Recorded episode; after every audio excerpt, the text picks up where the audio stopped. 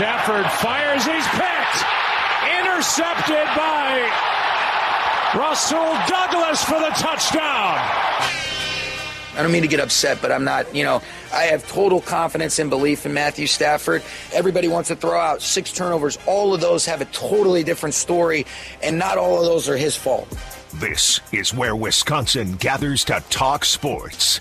Packers, Brewers, Badgers, Bucks. The Wisco Sports Show is on the air. Here's your host, Grant Bills.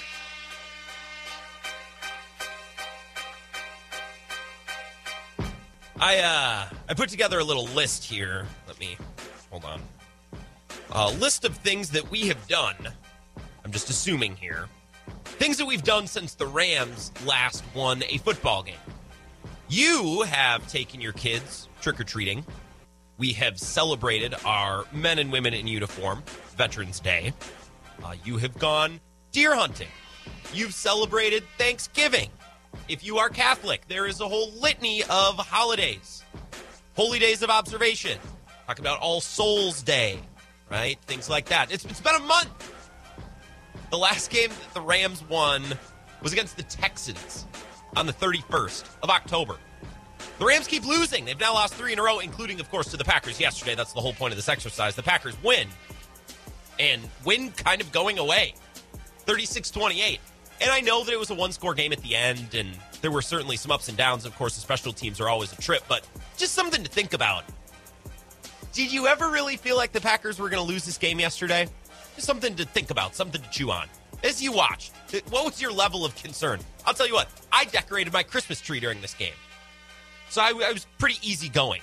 I wasn't very stressed out during this game. And I know it was close in moments here and there, and there were some frustrating moments. Like I said, special teams, the Packers gave up a couple of deep shots.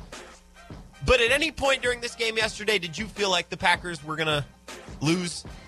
Probably not. And that's great for the Packers as they move to 9 and 3 going into the bye. That's also a terrible look for the Rams, a team that's acquired all this talent and is coming off of their bye after being embarrassed two straight losses going into the bye, and yet it never really seemed like they had a chance yesterday. Also, the Badgers played on Saturday, but who really cares? I'm a college basketball guy now. You know this if you've been listening to the show. So college football, hardly even know her. Not even. yeah, that was that was bad. We'll talk about that too. This is the Wisco Sports Show. My name is Grant Bills, and I hope you had a fantastic, excellent, heartwarming Thanksgiving weekend. Got to see some friends and family. I was lucky enough to be able to see both, and I went back to my hometown, and it was just excellent. I feel like a recharged battery. I hope you feel the same way as well, and I'm glad you're here because we have a lot to talk about today. No guests, none. And if you watched the video that I posted on Twitter or I threw up on the Wisco Sports Show Facebook page, there's two reasons why I didn't book a guest today. Number one, and this is the biggest reason, I forgot to ask somebody. the produ- producer for the show is lacking. The producer is also me. There is no producer. So I, I didn't reach out to anyone. But also, I've found that on the day after a Packer game or a really big Badger game, or I guess maybe even after a Bucks playoff game, right? We want to react. We want to get it out of our system. Today is not the day to ask the expert. Today is not the day to talk to the reporter for the inside scoop. We can do that Tuesday, Wednesday, Thursday, Friday, but Monday, my head is overflowing with thoughts, and yours probably is too. We don't need another voice. We don't need a guest, an expert. No.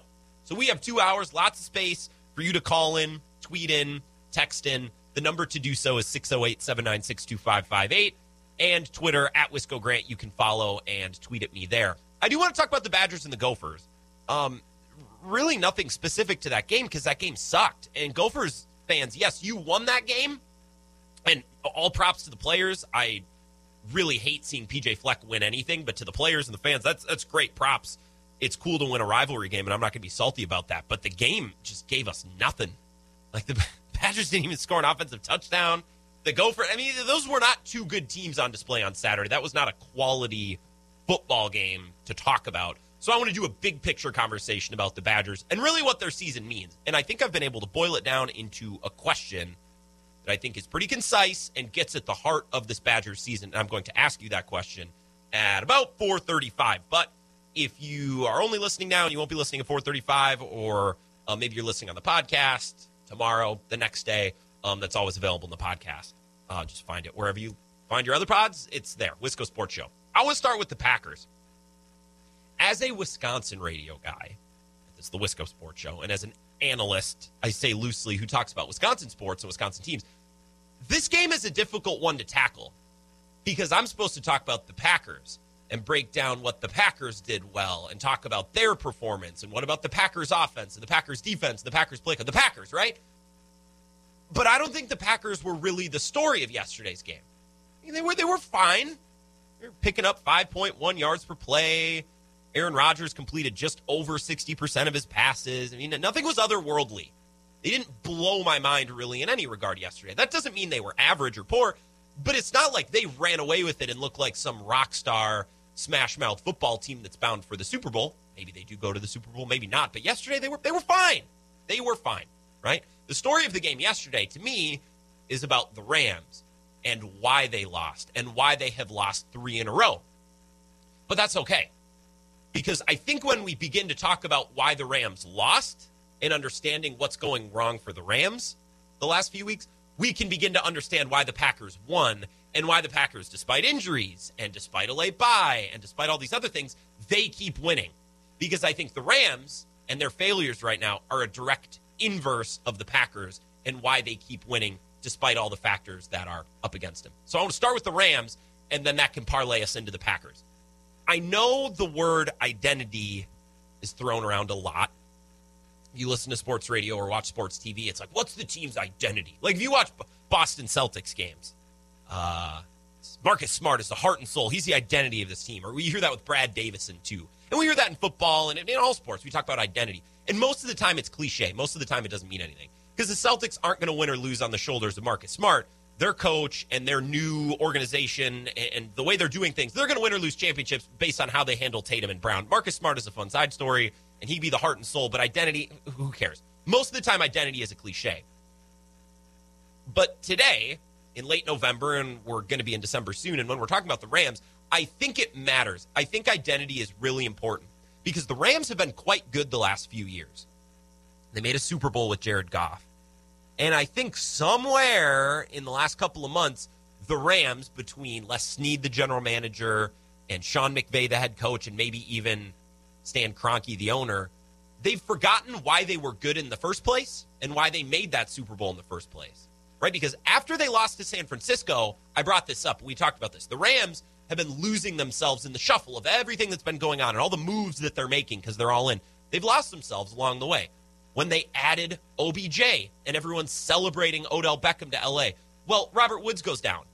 And Robert Woods is not you know DeAndre Hopkins or Davante Adams, but he's so important to the Rams. They build so many concepts off of him and his physical that what he can do blocking and what he can do physically. They build offense around him and they lost him. That's a huge piece of their team. They got Von Miller, and that's great. Yes, absolutely. Super Bowl MVP and was great against the Panthers, and he's one of the best Broncos players in the last couple of decades, right? Well, as they add Von Miller, they're coming off of the loss of Sebastian Joseph Day, who's missing significant time with an injury. He's probably their biggest piece outside of Aaron Donald, stopping the run. And stopping the run is a huge part of what they do. The Rams, the last couple of years, have won on defense, a sharp running game, great organization from the coach and the GM, and scheme. That's what's made them good. And you can see all of those things, one way or another, disappearing. They're going away from all those things. Defense is unstable. You can't bet on that to continue, so that's naturally going to regress. But now their running game isn't as good. And that's understandable. Their left tackle is 39 years old. Their offensive line isn't outstanding. They don't have Todd Gurley anymore. They have Sony Michel, who they traded fourth and sixth for. Not really understanding what things cost and what things are valued in that equation. And then they have Darrell Henderson. Like their running game just isn't what it was. Their coaching has decayed as well. Sean McVay is not a good decision maker. He really bungled the end of game yesterday. Now, it might not have mattered, but it was a really bad look. They aren't a great deep threat team. They're not a throw the ball all over the yard team. They're not the greatest show on turf. Two years ago, they were successful off their running game and defense and great organization skills with their GM and their coach and their scheme. They've gone away from all of that. And I noticed this. This became clear to me after the game yesterday when Fox is showing a highlight package to explain Odell Beckham and Stafford and are they connecting yet? And they have these montage of clips of, oh, they're not on the same page. And here they target him here, here, here, here. Stop. That is so far down the list of problems for the Rams. whether or not OBJ and Stafford are on the same page. That's so far down the list of issues plaguing this team currently. And that's the problem. That's the issue for the Rams. They've gotten away from what makes them them. And as I said a couple of minutes ago, the Rams losing, not only yesterday, but the last couple of weeks, it really shows us and teaches us about the Packers, right? When we begin to talk about why the Rams are struggling, we can begin to understand why the Packers aren't, right? Like I said, the Packers didn't play outstanding football yesterday. They were just over five yards per play. That's not great. LA had 5.8. They, they ran a more efficient offense yesterday than the Packers did. Aaron Rodgers only completed 62% of his passes. He had a couple of dimes, but he also had a couple of misses, right? It was a mixed bag game from Rodgers, although those couple big plays, and they didn't turn the ball over, which is huge. I love A.J. Dillon, but he had 25 touches for 90 yards. It's not like he was breaking the game open yesterday. The Packers weren't running away with this, they weren't blowing the game open. Stafford didn't need any help in blowing the game open, he did it himself. The Packers weren't amazing yesterday, but you know what? Unlike the Rams, the Packers know exactly who they are and they know exactly what they do and they know exactly what makes them good. And in the NFL, that's half the battle. Last week we talked about understanding the assignment, right?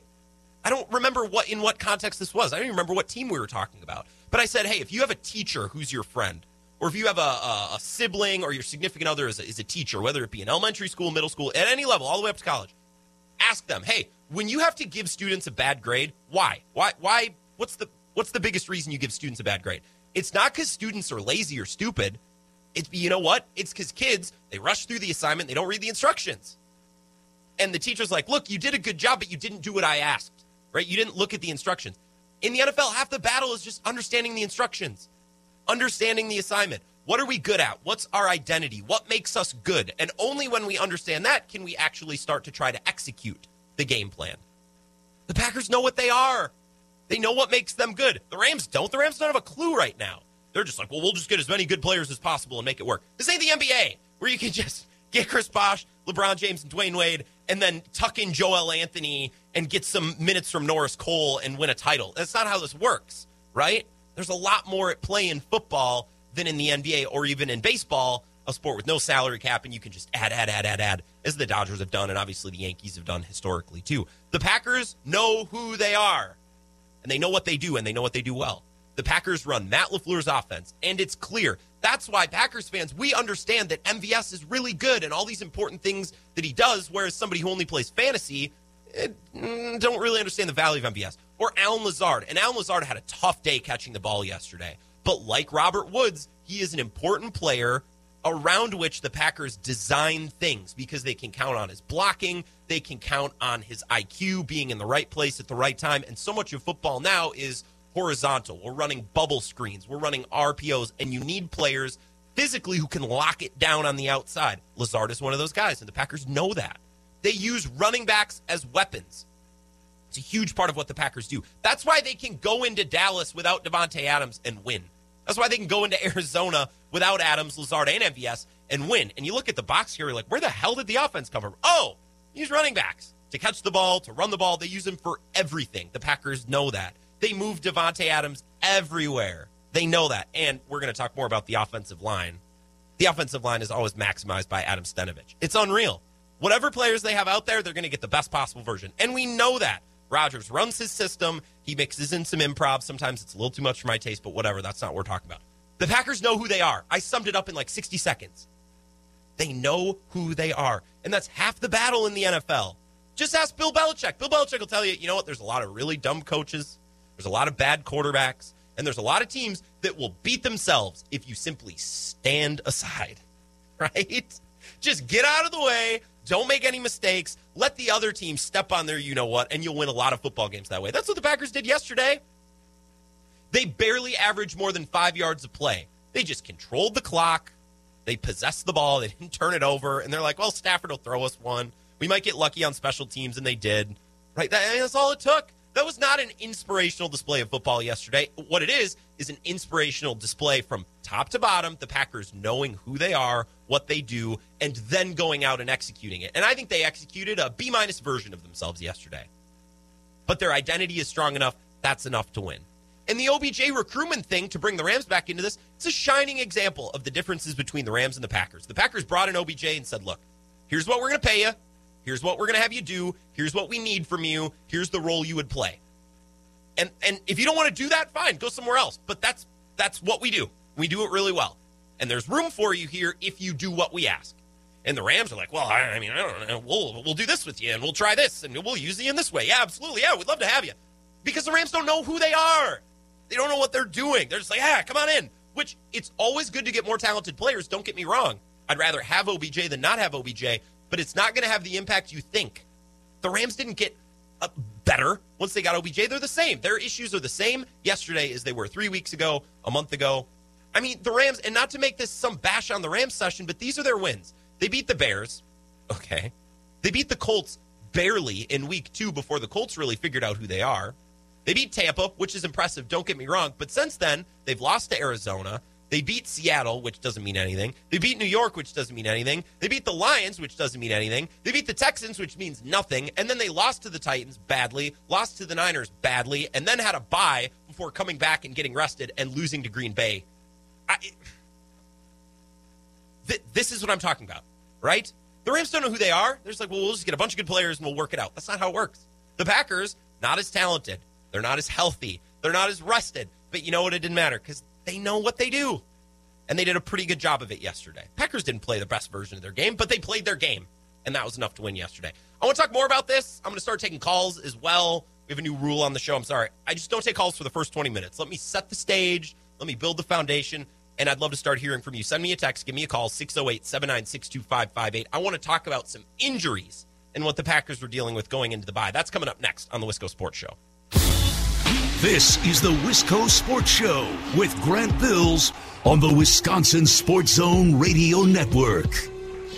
Our guys stayed focused and we talked about emptying the tank and i think we're at a point where everybody's pretty exhausted but it definitely feels good going into the bye week on a win. We'll enjoy this for a while but we also know that there's a lot of ball in front of us and we've got to take advantage of each and every day when we're back in this building that is Matt LaFleur, of course. Packers beat the Rams yesterday. You've kind of heard my rant, my two cents on why that game went the way that it did and why the Packers are winning and why the Rams are losing. This is the Wisco Sports Show.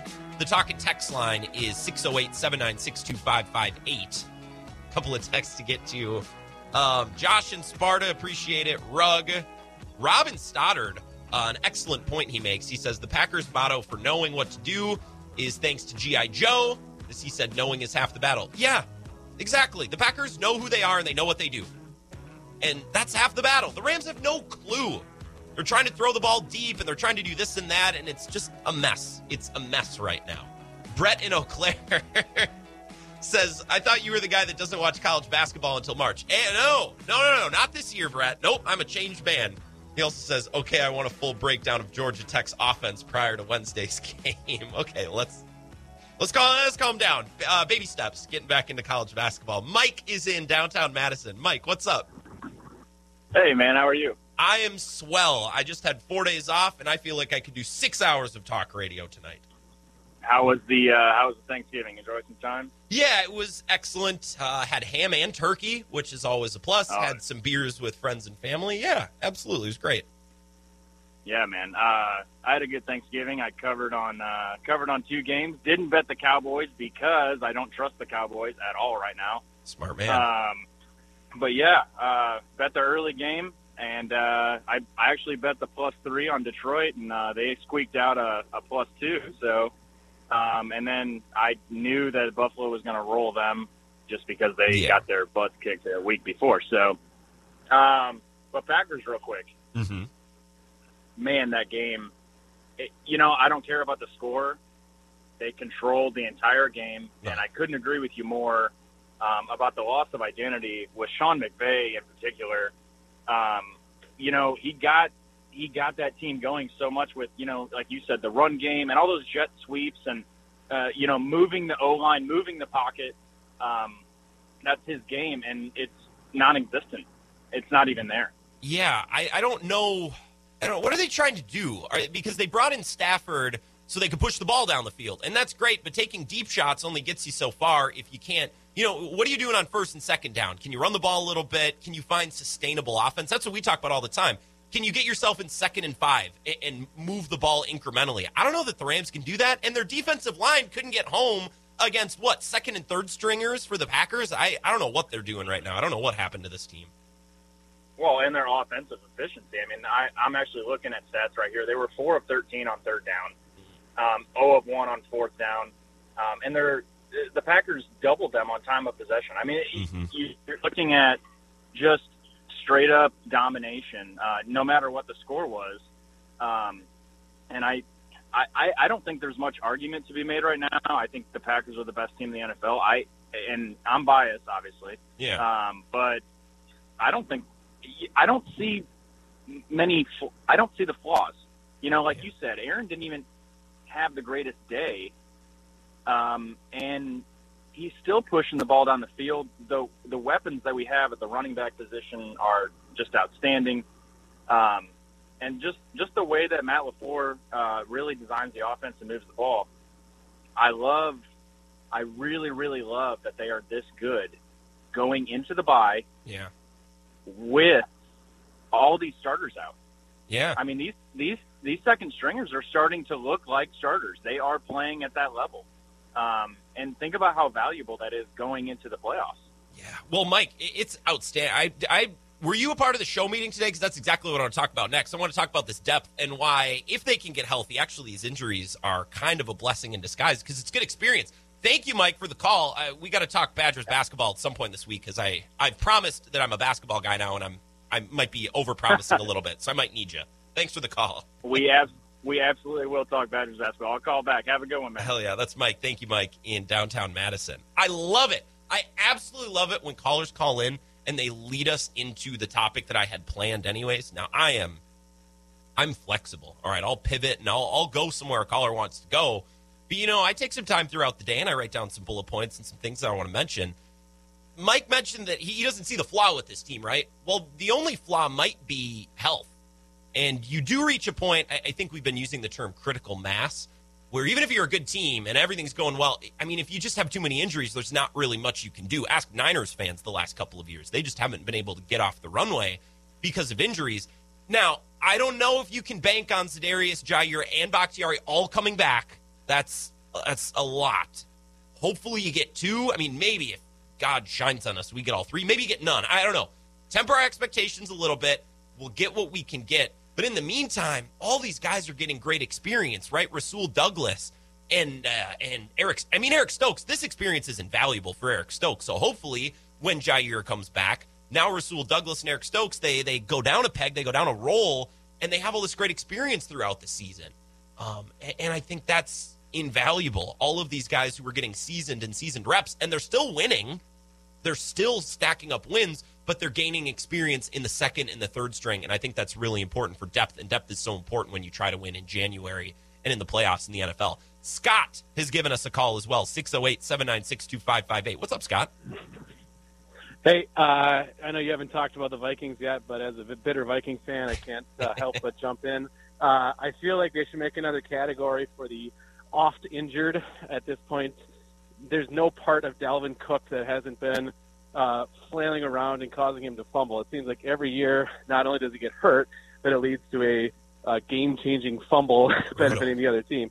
Uh, so yeah, I you know last year I think it was his knee, this time it's his shoulder. But uh, the other guy I was thinking was Christian McCaffrey. You know these projections for their injuries, if it's two to three weeks for uh, Aaron Jones, he's back. If it's two or three weeks for Christian McCaffrey, it's just put him on the IL. He's done for the year. Yeah. Um, so I mean, I guess with all these injury discussions, I think it was good to see Aaron Jones and Rashan Gary for the Packers, who could have been on that list as well. Uh, for the Vikings, we have no hope. It'll always be hope on Dalvin Cook, and then he's gone pretty quick. So thanks. Yeah, thanks, Scott. And obviously, there's a lot to unpack there. Yeah, Dalvin got Dalvin got nicked up again. And I never, I never want to be the guy that's like, well, actually, this injury is a blessing in disguise. I know that we just said that about the Packers, eh, or I'm like, well, actually, they're getting good experience. Well, you would rather have all these guys healthy. Don't get me wrong, but if players are going to miss time due to injury, I guess the next best thing is experience for everybody else. And because the Packers have been able to keep winning and it hasn't cost them at least maybe more than a win, maybe Minnesota. I don't maybe it cost them the Vikings game, maybe it didn't. They still could have won that game. Right? Experience is the next best thing if we're not going to be healthy. With the Vikings, man, if you just throw the ball to Justin Jefferson, you win. And I know Dalvin Cook's really good, but I think sometimes they give him the ball a little bit too much. That doesn't mean that him getting hurt is a good thing. Um, but if Justin Jefferson gets more targets, I mean, you could be in a worse spot. And I like Alexander Mattison. Obviously, just Dalvin Cook's better. Again, I want to reiterate that injuries are never a good thing. For fantasy football, this Dalvin Cook injury has weird implications. And we never really talk about fantasy on the show because I'm not a fantasy expert. I'm just some idiot that has fun playing like everybody else. But think of McCaffrey, who's now done for the year, Derrick Henry, who's done for at least the fantasy year, Alvin Kamara, who's missed time, and now Dalvin Cook, who's going to miss, you know, three to four weeks. Maybe he avoids an IL stint, maybe not, or IR. Sorry, I get those wrong. So your top four running backs. I remember in our draft, we had a guy who took Austin Ekeler, I think third or fourth, and we were giving him so much crap, and we did for weeks. He might have been right, and I. I'm too, I'm not big enough of a man to apologize. I think I'm I'm just going to hope that he loses in the first round and then we'll make fun of him anyways for that Ekeler pick. But man, what a weird year in fantasy football, especially at the top with these running backs. I mean, Aaron Jones is now missing little time. Everybody's getting hurt, and I'm not going to mention the players who aren't getting hurt because the ones that are left, I'm not trying to jinx. Uh, I'm not going to be responsible for any of that. I actually want to talk about the Badgers for a couple of minutes when we come back, and I got a text from Jeff and Altoona who wants to talk about that. Obviously, we'll get back to the Packers that's the big focus of today's show. But if we didn't talk about the Axe game, I just I wouldn't be doing my job. So we're going to do that coming up next. Wisco Sports Show back in five minutes. This is the Wisco Sports Show with Grant Bills on the Wisconsin Sports Zone Radio Network.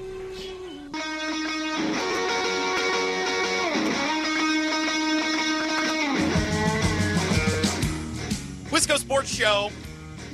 Hope you had a great Thanksgiving. My name is Grant Bills. Twitter at Wisco Grant. A couple of closing thoughts on the Packers. I do want to do college football for a couple of minutes. And then it's m- mostly Packers the rest of the way. So if you're like, I don't want to do college football, we'll just chill, okay? We're going to do it for 10 minutes, and then we're going to get back to the Packers. So just hang in there. We'll be fine. It's not like we're doing college basketball or golf or regular season NBA. Zach in Wisco says the depth of the Packers roster is a testament to the job Brian Gutekunst is done. We could have 12 to 14 undrafted free agents at the bottom of the roster like we had under Ted, but now we have low cost guys that are playing hard on other teams. Yeah, I'm not going to use this as a way to slander Ted Thompson. Gutey's done a good job. Rasul Douglas has been, man, he just competes. He'll give up a deep ball here and there, but he has, oh, this is the most unscientific term. He has moxie, he has zing, and he has pep. And for a guy who's ideally your fourth string corner, I'll take zim or zing and pep. Excuse me. Can't get my words out. Yeah, not exactly uh, the most scientific term, but he just he's got pop. You just see it with him. I thought I had a cut of Kenny Clark talking about Rasul Douglas. Did I save it? Oh, yep, here it is. Look at me. I'm all organized. Kenny Clark talking about Rasul Douglas, one of those editions of Brian Gutekunst that Zach tweets me about. He's just the guy that love the way he prepares and how he goes about his business uh, each and every day. Uh, you can tell he's always locked in. You know, just mentally love where he where he's at mentally and what he brings to our team. And I mean, he, he's just been balling. He's a baller. He's a baller, man. That's that's all I can say. You know, since day one, you know, he's been he's been hungry and uh, excited about you know being on this team and playing with us. Baller. Another really scientific term. See, there's some players that you can't use analytical, scientific he has good technique. Well, I, I, don't know if he has good technique, but when I watch him, I think, okay, there's something there. It's it's a personality trait, not so much a statistic. And I think Kenny Clark kind of hits on that as well. I don't know. If you're a football coach, you're probably listening, thinking this dude's an idiot. Well, sorry, it's just the way that my brain works, the way that I see things. College football, a lot of good games this weekend. I like rivalry weekend. There's there are weekends where, other than the Badgers, I don't watch any college football just because I, I need a moment to myself. I'm not Zach Heilprin. I'm not a superhuman. I, I, can't do all of this. I need a moment here and there. And then there's some weekends where I'll watch a lot of games. And this is always one because the matchups are so much fun, right? Michigan, Ohio State. Good for Michigan. I'm a big Upper Peninsula guy. Love it up there. So good for Michigan. That counts. I have no love for Ohio or Ohio State. I loved what he said about Ryan Day. Says some guys were born on third base and I think they hit a triple. I'm like, okay, well, you beat him in what your sixth or seventh attempt here. Maybe let's calm down on the trash talk a little bit. You, you know what? Actually, it's your day. Talk talk your smack. I'm I'm good with it from Jim Harbaugh. Good for Michigan. Auburn, Alabama. We had a little scare there. I'm glad Bama won actually because that means they're they're they're going to get in. Even if they lose in the SEC championship game, they're going to get in. What I didn't want was a multi-loss Alabama team on the bubble, and now the decision is: well, do we take a two or three loss Bama team if they lose to Georgia in the SEC title game? Do we put them in over undefeated Cincinnati? I would have hated that. Just put it, just put them in. Just put them all the way in. Just slide them in, lock it down, and then we can figure out that last spot, and it won't be between Bama with a couple of losses and undefeated Cincinnati or, or whatever. I'm actually glad it's cleaner that way. The Egg Bowl. I just like Lane Kiffin. So that was a blast and a half to watch. Also, it's called the Egg Bowl, which is funny. And it's between Mike Leach and Lane Kiffin, who are just hilarious college football personalities. The Badgers also played. Um, yeah, they did. If you put a gun to my head right now and ask me what the final score of that game was, I would not get it if you gave me 10 tries. 23 13. Yeah, lost at TCF Bank. Is it still T- TCF Bank? I think they changed it, didn't they? Let me see here. It's at the bottom. I'll scroll down. Ah, Huntington Bank Stadium. Big Finance Stadium. TCF to Old HB. Huntington Bank Stadium, 2313. I'll just find a silver lining here to quote PJ Fleck. Feels good to be co Big Ten West runners up. It really does with the Gophs. The Iowa, headed, Iowa Hawkeyes are headed to Indy. You remember that quote from PJ Fleck a couple of years ago? I think I saved it here somewhere. Oh, yeah, here it is. We don't get to go to Indy, but we're co Big Ten West champions. We talked to our seniors and used the quote those who stay will be champions. Okay. okay. Okay. We may, we might, Badgers fans, we might not be headed to Indy, but you know what? We're co Big Ten runners up. Me, fit myself for a ring. Please and thank you. Let's hold our heads high. You know, to be to be objective here, uh, what a disaster. What a damn disaster. I love Paul Chryst, but that may have been his worst game at Wisconsin. I understand the Illinois game was bad. I'd rather lose to Illinois. As bad as Illinois has been, I'd rather lose to Illinois than lose to Minnesota. I would rather lose to Western Kentucky than lose to Minnesota. And I, on Saturday, I wasn't that angry. I wasn't upset. And I would imagine that there are Badger alums, there are Wisconsin fans and former players that, that were offended by that. And that's something we talked about with Zach last Friday how much this rivalry means to those, especially really close to the program. This means the world. I'm not going to pretend this means the world to me, but PJ Fleck drives me up a wall. And I don't want to see that man succeed in anything, let alone winning the Axe game. I think this is Paul Chryst's worst game at Wisconsin. Now, maybe some Badger expert, maybe we could ask Ben Kenny, and he would be like, well, that one game against B, well, maybe the BYU game. I don't know. But in recent memory and off the top of my dome, I'm labeling this the worst game in the Paul Chryst era. I kept on offense waiting for the counter or the wrinkle or the adjustment or the switch up, and it literally never happened. They, if what felt like, ran the same three plays into a wall and just waited for the game to end. I'm sure that's not what they did, but to me, as a fan, sitting at home watching on TV, it looked like they tried to run the same three or four plays for three straight hours and just, they were like, well, this ain't working, but this is what we planned on. So there were no sweeps, there were no counters, there's no tight end leak, there was, nothing. It was just line it up and we'll just see if we can't win a boring football game. I was waiting for something, and I, I talk about this offensive staff and Paul Chryst and Joe Rudolph always at the end of the year, they seem like they got it figured out. The Orange Bowl is a great example, or even the Pinstripe Bowl, where they show up and you're seeing things being pulled out of the bag. It's like, where did this come from? You know, they had this in the playbook. They must have drawn this up in the locker room before the game. They would bust things out. They would get creative. They would really empty the chamber at the end of the year. On Saturday, the opposite of whatever that is. They they burned three quarters of the playbook, and they're like, we're going to run plays off these two pages. And if they don't work, well, then damn it, I guess we'll just go home without the axe. Like that's what it looked like. And again, I know I'm not an educated, studied football coach, lifer that's been an assistant and an offensive coordinator and bounced around. Uh, that's not my perspective. I give you my perspective as a fan and as someone who obviously watches all these games and talks about it. That's what it felt like and looked like to me. They showed up, they tried the four the same four or five plays, and they didn't work and they had nothing else to go to. And they talked about Minnesota and the way that they defended the Badgers offense and the run game. And I read and I heard that Minnesota showed all these new unscouted looks and run blitzes that worked really well and the Badgers weren't prepared for. Look, I get it. Minnesota busted out something new. But why is that surprising? Oh, Minnesota emptied the chamber to stop the Wisconsin running game? Wow. Knock me over with a feather. That is shocking that they tried everything and the kitchen sink to stop Braylon Allen. That's what any smart team would do against the Badgers for the last 15 years. You got to stop the run. So you were shocked that Minnesota sold out to stop the run? That's just, oh, it's so frustrating. It's gross. It's bad offense. And against the defense, it's not even that good. My two cents right there on the Badgers and their game against Minnesota. Now, here's what I want to pose to you. And this might not be a question that we finish today. We might come back to this tomorrow or at some point this week. Maybe we'll get Zach or Ben Kenny, or maybe we'll get our old friend Jesse Temple, who joined the show once upon a time, who I thought his write up was really good. And it's it's from that write up that I pulled this idea and this question. By the way, he's at the Athletic. Read its piece. It's really good.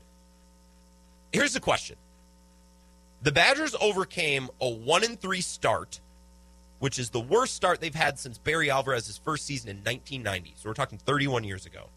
They overcame a 1 and 3 start to win 7 straight.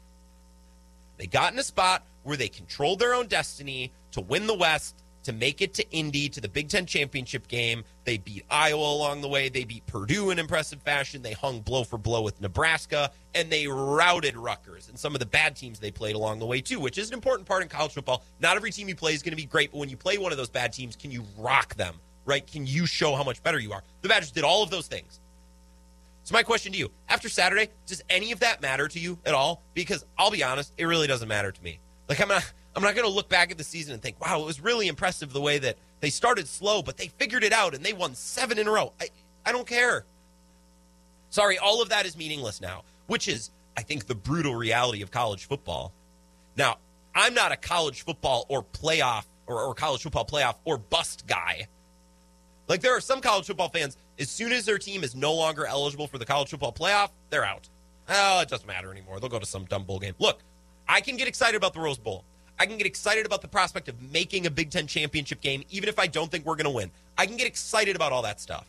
But if you win seven in a row and figure it out and play a little bit better every week and really improve and improve and improve, and then you get to the end of the season and you play what I believe to be the worst game in the Paul Chryst era, I, I don't think the offensive coaching staff has done a worse job in any one singular game.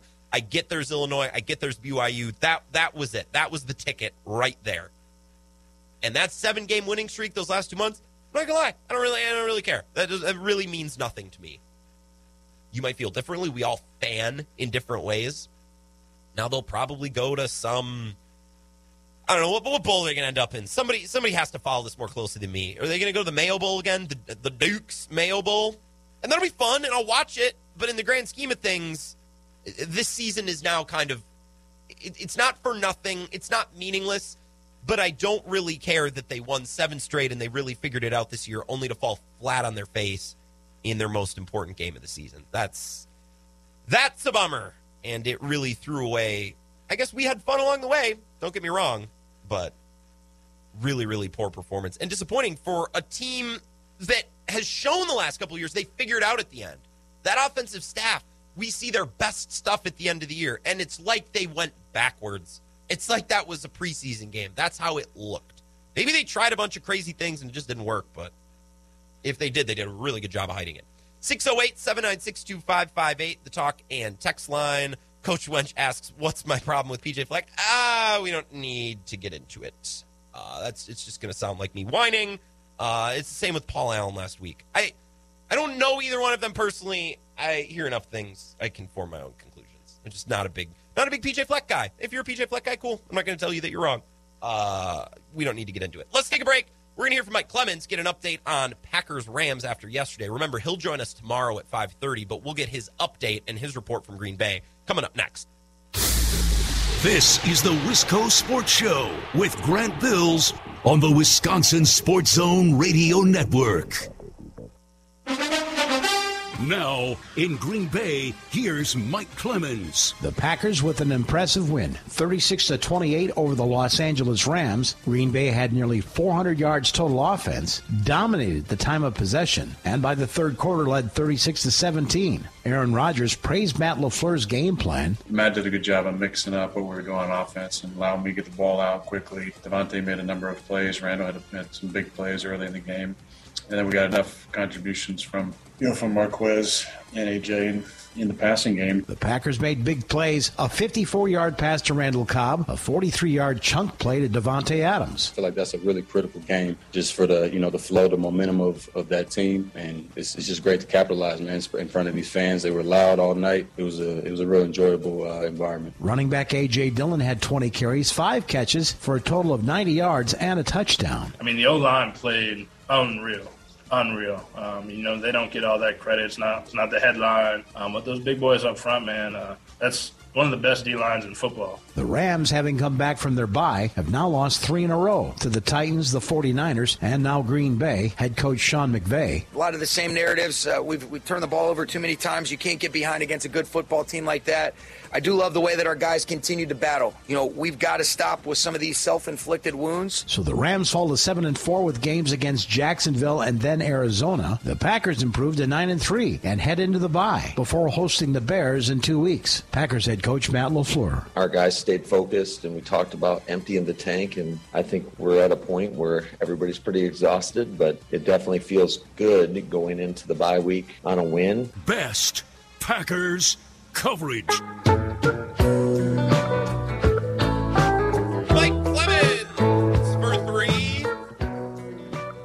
Mike Clemens will join us tomorrow at 5.30. You can follow him on Twitter at Mike Clemens NFL for more Johnny on the spot reporting. Appreciate Mike and everything he does. He was sending me audio at 3.45 in the morning, which of course I was awake prepping the show. When Mike's awake, I'm I'm awake too. I'm I'm always working. In fact, I didn't sleep at all last night. I was up. I, I watched the game three times and the all 22 film. And, uh, yeah, of course. No, Mike is a machine, and we appreciate the work that he does all across our network. 608 796 2558 is the talk and text line. We can spend a couple more minutes on the Badgers. There's no use in getting into something new before we got to take a break at 5 o'clock. They won seven in a row after starting one and three. Their worst start in 30 years got to a point where they controlled their own destiny to win the West. They beat Iowa, Purdue, Nebraska, and they just had to beat Minnesota not only to keep the axe, but make it to Indy for the Big Ten title game, and they fell flat on their face. So, my question to you does any of that matter to you after Saturday? They won seven in a row after starting poorly, and they got better, and they seemed to figure it out, and, and everybody really came together, and they got better and better and improved week by week, and they really impressed us. And then does any of it matter after what happened on Saturday when they lost? I totally know the score off the top of my head. Super memorable game. Uh, 23-13. Yep. At Huntington Bank Stadium. No longer TCF, which I did not know until Saturday. A couple of people have humored me and answered this question. Brett in Eau Claire says it's meaningless because the problems from the one and three start came back to bite them. In terms of bowl, uh, at best Outback Bowl and worst Las Vegas Bowl. Well, the Outback Bowl could be okay. Wasn't it the Gophers that made rings for the Outback Bowl a couple of years ago? Did they beat Auburn? Who did they beat in the Outback Bowl? So that's that's a bowl they give rings out for that one. So if we end up in the Outback Bowl, that'll be that'll be nice. Walter says, "How about the indecision to go for it on fourth and one, then a delay a game, then a timeout to ultimately go for it? That wrapped up the game perfectly." Yeah, I think that really soured me on Paul Chryst too. One of the things that I wrote down on Saturday, and I don't typically take a lot of notes during Badger games because we talk a lot more about the Packers. Don't get me wrong, but Saturday's a rivalry game, and it's the last regular season game now until bowl season. They won't be playing in the Big Ten title game this weekend in Indy. The one thing I did write down, I think that was Paul Chryst' worst game as a coach of the Badgers. I was waiting for the wrinkle. I was waiting for the adjustment, for the misdirection. I was waiting for something, and it never came. Just never. I mean, and yeah, the fourth down play was and he said after the game, that was all on me. He never should have even pondered punting in the first place. To quote Paul Allen, why do you even ponder passing? You can take a knee and try a 56 yard field goal. Right? Like, I don't even know why he considered punting in the first place. Just bring out three or four extra offensive linemen. You know, you got them on the bench. You got, a, you got a whole room of them back there, just waiting, ready to go. Oh, that was frustrating. Uh, and Holman brings up another good call. Uh, that I cannot repeat. He says the targeting call to start the game was BS. Yeah, but that's college football. I feel like we do that once a weekend. Literally, if and you probably watch a lot more college football than me. Most people do. I watch the Badgers and then maybe one other game a weekend. Now I stay up to date with the rankings and who's moving around where, but I don't grind film on college football. And once a weekend, without fail, you will see a play like that, and the announcers say the same thing every time. Yes, it should be a penalty. No, he shouldn't be ejected. There needs to be a line of demarcation that says, okay, yes, you hit him in the head, and yes, you should be penalized for that, but there was no intent there. You weren't trying to hurt the guy. You get to stay in the game. Imagine being a sixth year senior, a fifth year senior, whatever he was. I think it was Collin Wilder who got ejected, right? And you come up and make a routine tackle, but because the running back lowers their head for some reason, your shoulder pad hits it, and all of a sudden you can't play in what's going to be one of the last and one of the most important games. It's your senior axe game, and you get kicked out.